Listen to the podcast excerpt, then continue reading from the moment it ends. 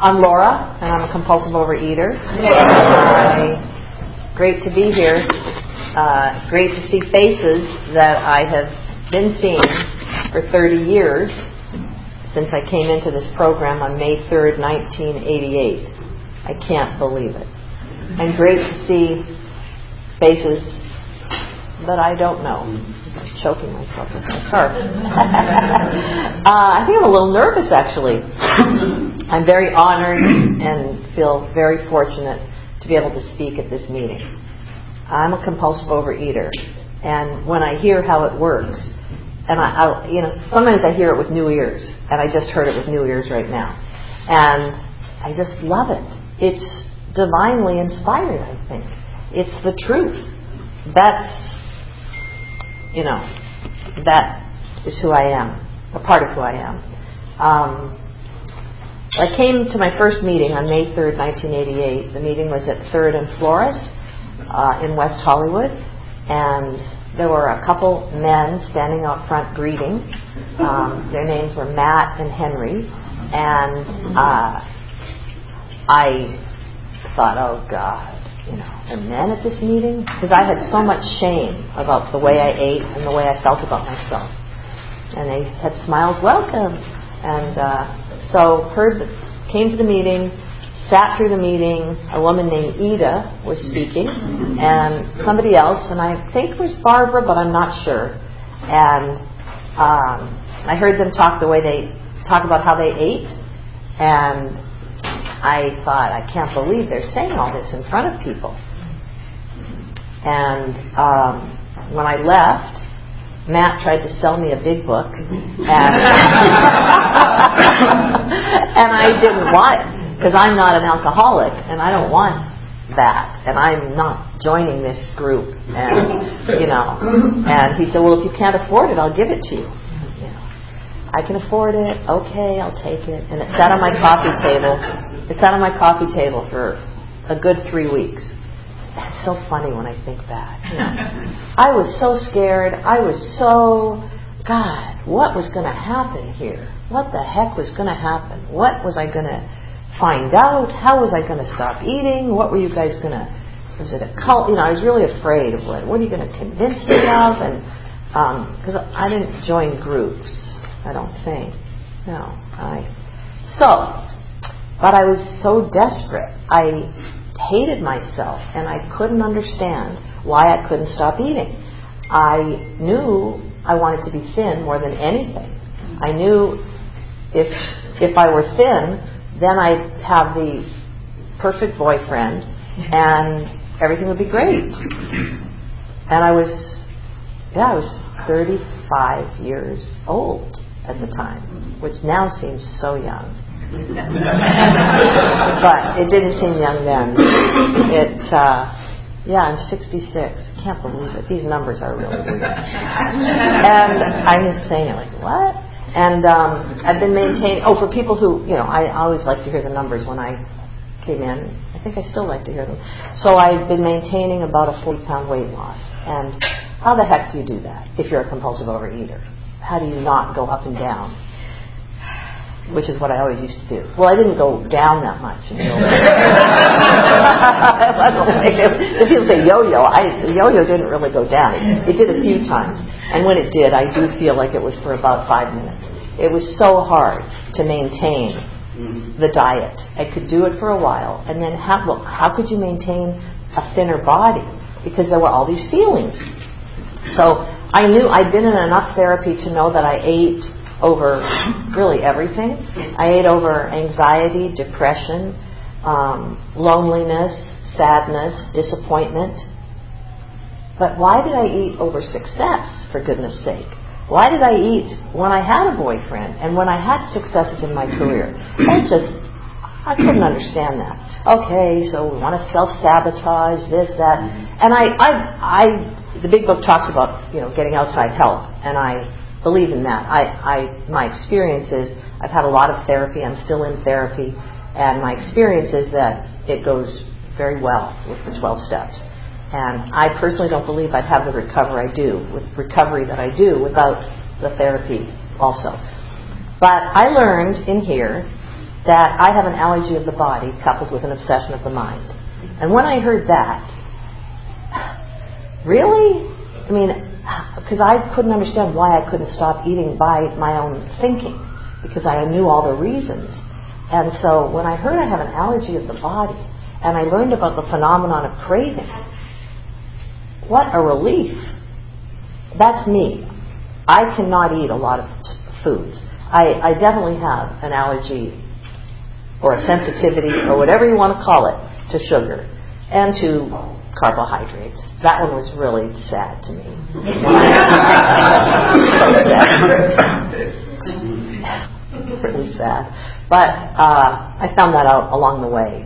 And um, I remember one, one speaker once saying, Well, what would you rather have, Paris or pizza? And I really wanted both. I didn't want to have to give up the pizza in order to have Paris. Like, I remember calling Natalie years ago. I want what, you know, she goes, I know, you want what you want, don't you? Yes, I do. I want it. And I don't want to give it up. And she, you know, she, yeah, I know. And so, I'm so glad I didn't go leave. Um, I've had, my food hasn't been perfect these 30 years. By some miracle, and I still don't understand it, I haven't gone back to sugar. Um, it, when I say that, I think I'm lying because how's that possible? But I haven't. Um, I've had things, you know, if, you get really specific, you know, you look down and there, oh, there is some, but I haven't gone for the cakes and the ice creams and the cookies and the, what I used to do. So I guess I'm jumping around, but um, I heard the first half of the first step that I'm powerless over food, and just like with the phenomenon of craving and allergy of the body and obsession of the mind, it gave me relief to think that it's not in my power to do this. I believed in my thinking. My dad was a self made man. I believed him. It was like, you can do it, you can do it, just you just do it. So to be allowed to be powerless over anything, especially food, that's the ticket. That's the ticket here. And as I was driving here, I was thinking, see, when I came in, I didn't believe in God. I thought it was like it talks about in the 12 and 12. I thought it was for the weaker people, the crutch, you know, it's an excuse. Um, yeah, just chalk it up to God or this or that. But I had a spiritual experience after three weeks of abstinence. I was driving on the 101 uh, going like from the valley to Hollywood. And all of a sudden, I felt this peace, this oneness. Like I thought, everybody driving here. We're all in this together. And I never, and like, I wasn't angry, I wasn't worried, I wasn't anything. It was this oneness and a peace. And I don't think I'd ever felt peace. I, I didn't know what, I didn't know. This was a different feeling. So I mentioned that to a couple of people. And they said, that's God. Well, I still didn't believe that, but I went, okay, maybe. Um, well, since then, I do believe in God. I don't know what God is. I don't understand. It's, you know, I used to question, well, how do you figure out what's God, what God's will is and what your will is? And people have a bunch of different answers, and if it's easy, it's God's will. I, I don't even know what the answers are. But I don't know still. But what I have found, I think, what gives me peace is in the seeking. Um, if I ask for God's will, I don't get the answer right away. I'm not. I don't. I don't go. Oh, right. Okay, I'll turn right then instead of turn left, or I'll give this to that person. But as I keep working these steps, and as I keep meditating, so I about four years ago I started meditating on a regular basis. I did it early on and didn't keep it up and I do it now almost every day. And I think, I know it's changing things a little. Like, I can hear a little better that intuitiveness, which I never knew what intuition was. I knew it was up here, but I didn't know. What's your gut feeling? I have no idea. My gut feeling is I want to eat all the time. That's what I wanted to do. Funny, even as I was walking in here and I saw the food out there on the long table, I kind of went, oh, what's that? I, what's that for? I'd really like to dive in. I I get a little shocked sometimes because I um you know I don't do it. You know I I and I don't I'm not obsessed and I say that with the biggest humility of I could be obsessed the minute I leave this meeting. I don't have this down. But somehow I'm not obsessed these days for a while. But it could change at any, moment. I know that. Um, so I believe in prayer and meditation. I believe in all the things that we talk about in here because I found they they work. It's I remember the first years, and I don't even know what the first years are anymore fellowship. I was thinking about that because some of the people in here were, we'd go to lunch, and it's pretty funny when you think of a bunch of compulsive overeaters going to lunch and what happens. um, but uh, it was so important. You know, when I when I came in, people said, "Let us love you until you can love yourself." Mm-hmm. Wow, you know, I didn't know what self love was. I mean, my parents loved us. It was a crazy household. Um, I yeah, I guess I could talk about that. I was I'm the oldest of four, and it was a chaotic household. And I identified when I used to go to AA meetings um, for the the steps and the the program. I identified with uh, people who talked about growing up in an alcoholic household because of the unpredictability and the chaos in our house. They weren't they didn't drink. Um, well, my mother would have a vodka from time to time, but it wasn't like they were. But they would act, they would rage, you know, and, and yell, and um, you know, I'm a sensitive person. You know, it says there in the big book, we are sensitive beings, and uh, so how do you deal with all the feelings when you're not eating? How do you deal with anxiety and disappointment and loneliness? Mm-hmm. Well, I'd go to meetings and I'd go out for lunch and I'd do all the things that we do and I'd write and I'd call people and I'd cry.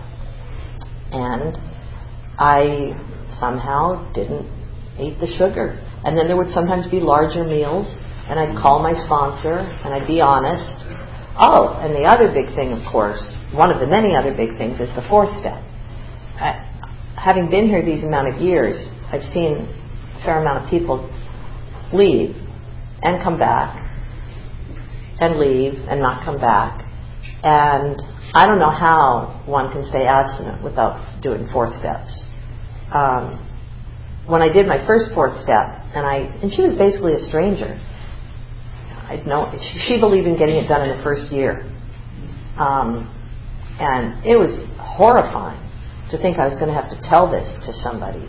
Uh, even though I'd been in therapy and I talked about things, but one of the biggest things I was ashamed of was that in college, when uh, UC Santa Barbara, when my girlfriends and I would uh, would get stoned and laugh and binge, um, I would then go into the stall in the dorm in the bathroom and eat some more candy bars. And what kind of a person does that? What's wrong with me that I have to go sneak and in a bathroom so um, I, you know, the shame. I don't really feel I have shame. I mean, it's not something I feel these days. I probably could pop up if I really thought about it. you know, I don't want to say any blanket things that are like, oh, I'm this, that, because I'll leave here and then the shame will just come over me.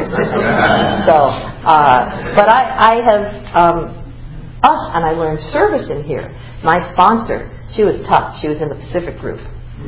And, and I, I wasn't. And she said, you have to go to three meetings a week, at least, and you have to take a service commitment, and I think you should set up chairs at this meeting. Well, that's the last thing I wanted to do, it's the last thing I felt I needed to do. I had a career.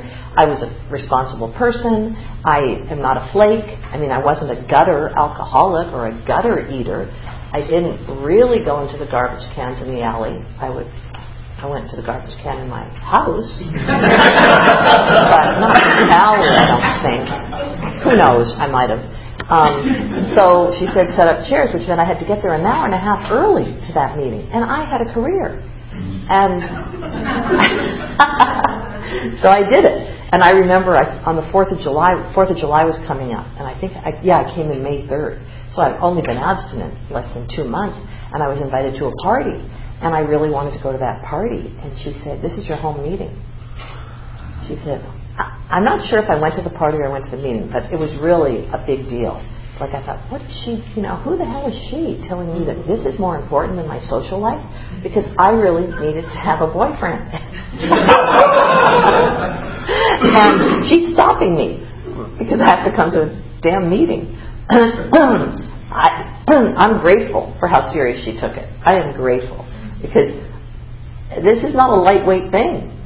It's it's not, uh, not for me anyway. And uh, so those commitments and that. Oh, also during my recovery, I had gone. I've been obsessed doing it perfectly too. I've actually been thinner than this by cut like 10 pounds, which, and I was so afraid to eat a little more than what was on my food plan. I was so afraid. And that's no fun either. That's, you know, that's where I, I can understand but thin is not well. Um, I wasn't anorexic, I don't think, but I was just afraid to make a mistake, which is me anyways. I'm afraid to make a mistake. Um, so I get to look at my character defects. And uh, I also remember, is that it? Oh, that's five minutes? Thank you. I love that song.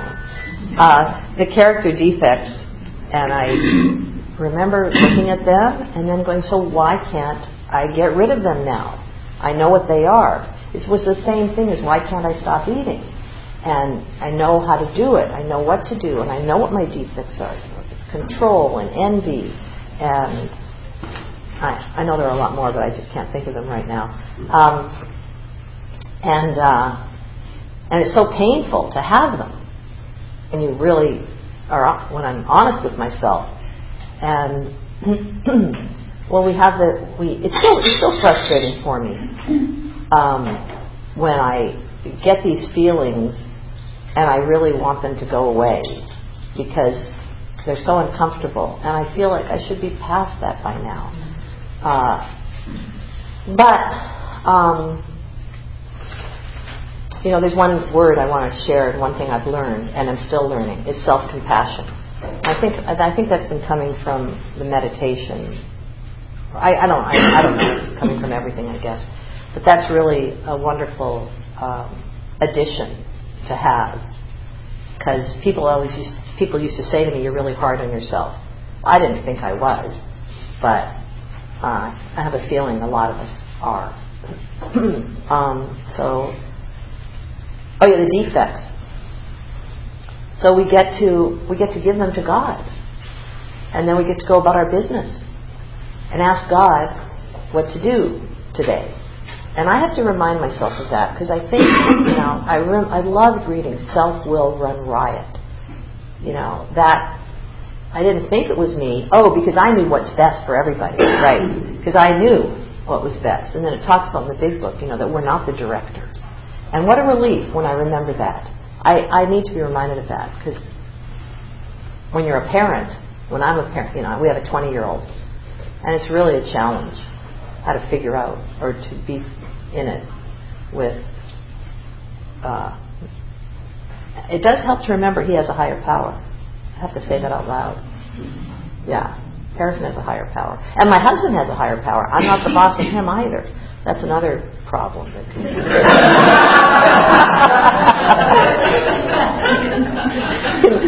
Rear its head. Yeah, I got married, for goodness sake. I got married in here. I got I didn't eat my wedding cake. You know, and it wasn't a big deal. It's like, how does that happen? So I think it's almost time and um, I'm just really grateful to be here, to see you all here, and uh, I'm so grateful for the idea of one day at a time.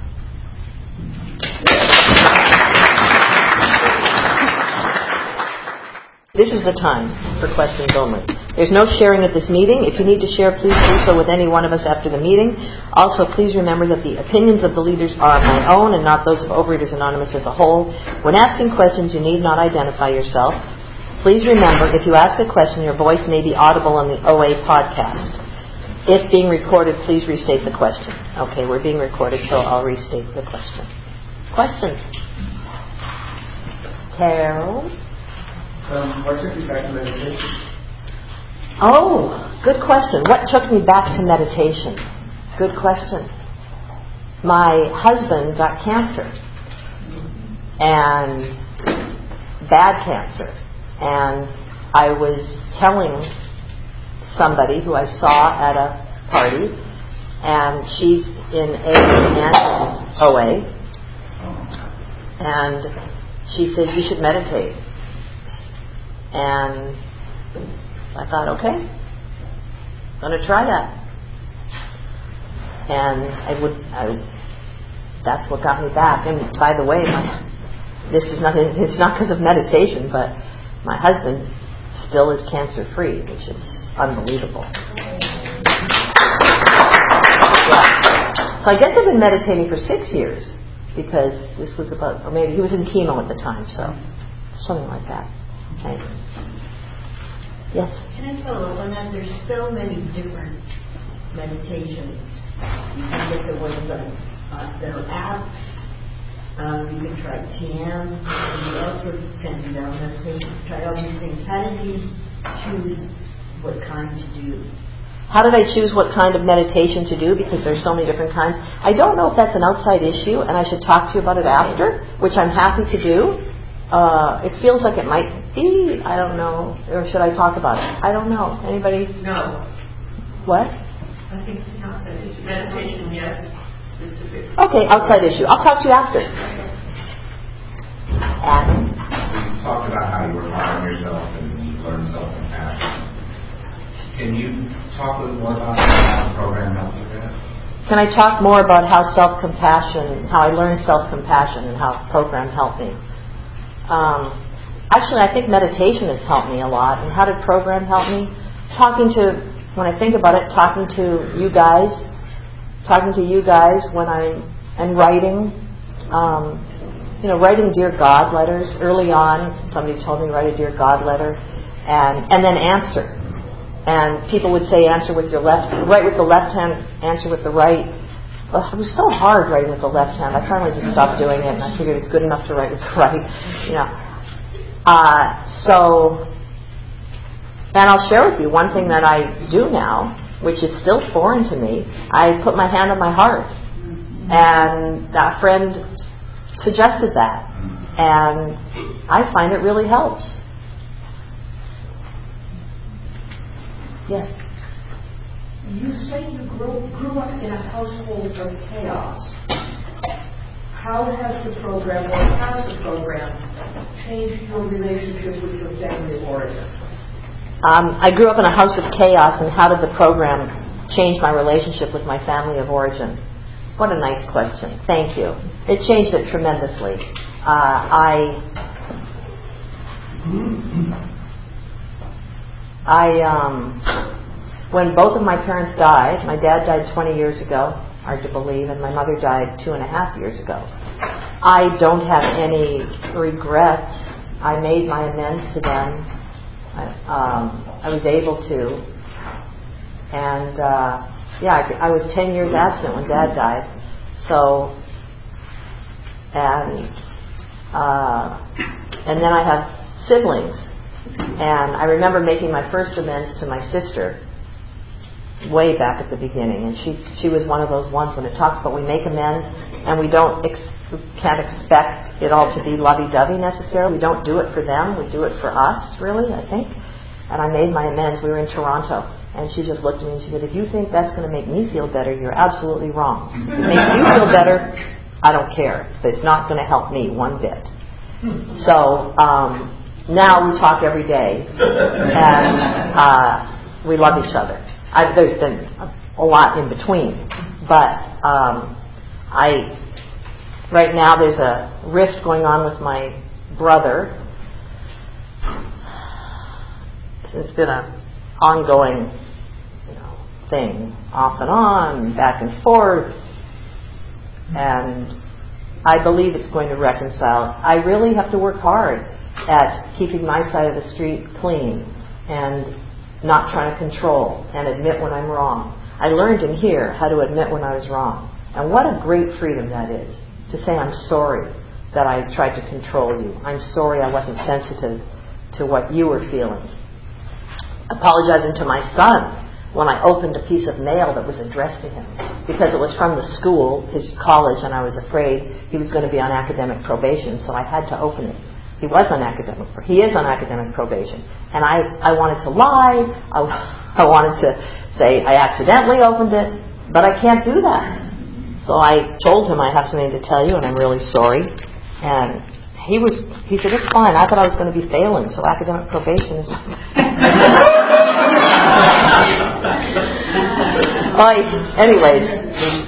Yeah. You said you steps every day. Like, How specific can you example why you do that? Yeah, I don't. Did I say I work them every day?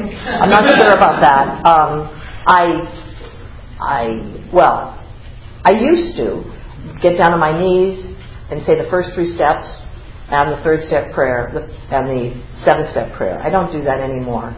Uh, I uh, I write a dear God letter most days. That's not. Um, so how do I? You know, I do meditate and pray every day. Meditate almost every day, but I pray every day. And um, yeah, I don't I don't specifically do a tenth step when I go to sleep, but I do review. I have an obsessive mind. You know, things don't get really go by very easily. Uh, so, um, yeah, when character defects come up, I look at them and I uh, try to give them to God. But, you know, it's nice to know that I don't have to be perfect. Thanks for reminding me in here. Um, how, how has your food plan changed through the years? Good question. How has my food plan changed during the years? Oh, and the question before that was, how do I work the steps every day? Uh, well, my food plan at the beginning was no sugar and three meals a day. And then it has become, it has evolved into, I do have a food plan. I weigh and measure when I'm home. Uh, most, I don't measure vegetables. Um, I, uh, when I'm out, I don't measure there was a point where I did. I actually there was a point where I actually brought a food scale to Canter's restaurant. I'm so glad I'm not there anymore. I'm not a Canter's. I go to Canter's. I'm so glad I'm not taking the scale with me. But that's how when I got so scared and I had to do it so perfectly. Um, and uh, I pretty much don't eat carbohydrates because I just always wanted more. And it's and uh, and one thing I haven't been eating lately, which is really great, are nuts. And as somebody in one of these meetings said, nuts make me nuts. And uh, I love that. And, you know, I could eat nuts, but it's really hard for me. Even talking about them kind of gets me nervous. Um, then I think, ooh. But uh, one day at a time, I'm not eating nuts. So I keep it pretty simple with protein and vegetables and fat and fruit. And, uh, and somehow I don't miss the bread. I mean, if I my husband makes toast every morning and the smell of it, mmm, so yummy smelling, but somehow I don't do it, and I don't crave it. Done. Thank you. Thank you so much. You, you just touched on it actually. Is there anything else under the sort of self care and putting yourself at the top of the list that you do now after all these years um, to take care of yourself on a daily basis? And also, do you have a little quick prayer, perhaps, that you that you could share with us if you're in desperate straits or not? What do I do to self care, uh, to take care of myself, and do I have a quick prayer? I don't have one of those quick prayers, like one of those shortcuts that I hear people have. I wish I wish I did, but I don't. Uh, I mean, I, when I think of it right now, I can't, you can, please do. you know, that I've heard in here. And I do that sometimes. And, oh, the serenity prayer, I, I try that a lot. And um, the third step prayer I find is really helpful. And self care, yeah, I get manicures, I get my hair done, I I do all these things now that that, and I I really and I box. Um, that's really fun with my trainer. Not, I'm not, you know, I'm not in the ring professionally. Even though I kind of have a fantasy of doing that, but you know, the old lady. But it's really fun. It's really fun to music. Um, and uh, but one thing that I have to remember for me is it gets dicey sometimes, like putting myself first, because I'm a pretty self-centered person, and um, they always used to, yeah, it's kind of sad, but I, they always used to say I was selfish. That that hurts when I think about that. I don't know if my somebody was saying it. I don't know if it was my parents or my brothers, uh, but there's something like, oh, or I say it inside myself. You're so selfish. Um, um, so what helps me is when I remember to be of service, because then it really does. And I learned that here. It somehow I get self care by being of service. Thanks. Um, you mentioned that you got married in program, and it sounds like before your aim for getting thin was to get a boyfriend. So how did you get, um, how did program help you get a little more sane about love relationships? Oh, how did the program help me get a little more sane about love relationships? Huh. just by being abstinent, I had to just deal with who I was and with therapy. And oh, one big thing was I have become, well, I had to become less judgmental. Yeah, that was one. Less judgmental. And uh, such a big question, and it's so, I'm so glad I'm married to the right guy, um, to the right man. Yeah, I, I don't know. Uh, how did it help? In every way. It just, the whole thing. Just doing the steps, writing to God, crying, trying, be, doing the footwork, going on the darn blind date, going on, it was before the internet. So it was that, what was it called? Great Expectations, where you had to make that video. Is that what it was called? Yeah. That place on Sawtelle or Sepulveda? Oh, those blind dates. But, you know, I learned in here, do the footwork and leave the results to God. That's a great expression. Do the footwork and leave the results to God. What's, what's your concept of God today versus what it was when you first came into the program? Well, when I, what's my concept of God today versus what it was when I first came into program? Well, when I first, I'm, I'm Jewish. I, um, I loved going to Hebrew school when I was little uh, because there was structure, and and they had sugar cookies and grape juice on Saturdays. Still remember. Somebody asked me the other day, "How can you remember that?" I said it was food related. Of course, I can remember it. Uh, like what you ate 30 years ago. Um, so I didn't I didn't have a concept really of God when I came in. And then, as I said, when I had a, a feeling of peace and oneness, and then this idea of a higher power, and it wasn't me. It's not me. I'm not God. There's something else out there that has power. And then, and I, I loved hearing, you know, don't pray for, and don't pray for yourself, and don't pray for parking spot. Like I don't, I, and I love that. And I found that when I try to do the right thing, I sometimes feel God. I, and then connections with people when some, these weird coincidences happen. And I get the chills, and or when I hear truth, you know, when I when somebody tells me a truth and I say a truth, and all of a sudden you go, oh, and like I'm feeling it kind of right now.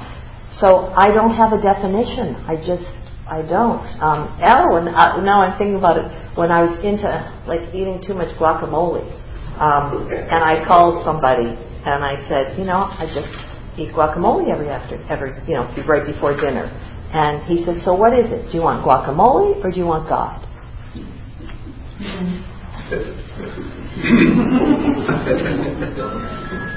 Oh, is that it? Five, wait, not done? Five minutes. Oh, five minutes. Thank you. Um, I can't imagine you haven't experienced grief and abstinence. How do you deal with grief and abstinence? Oh, how do I deal with grief and abstinence?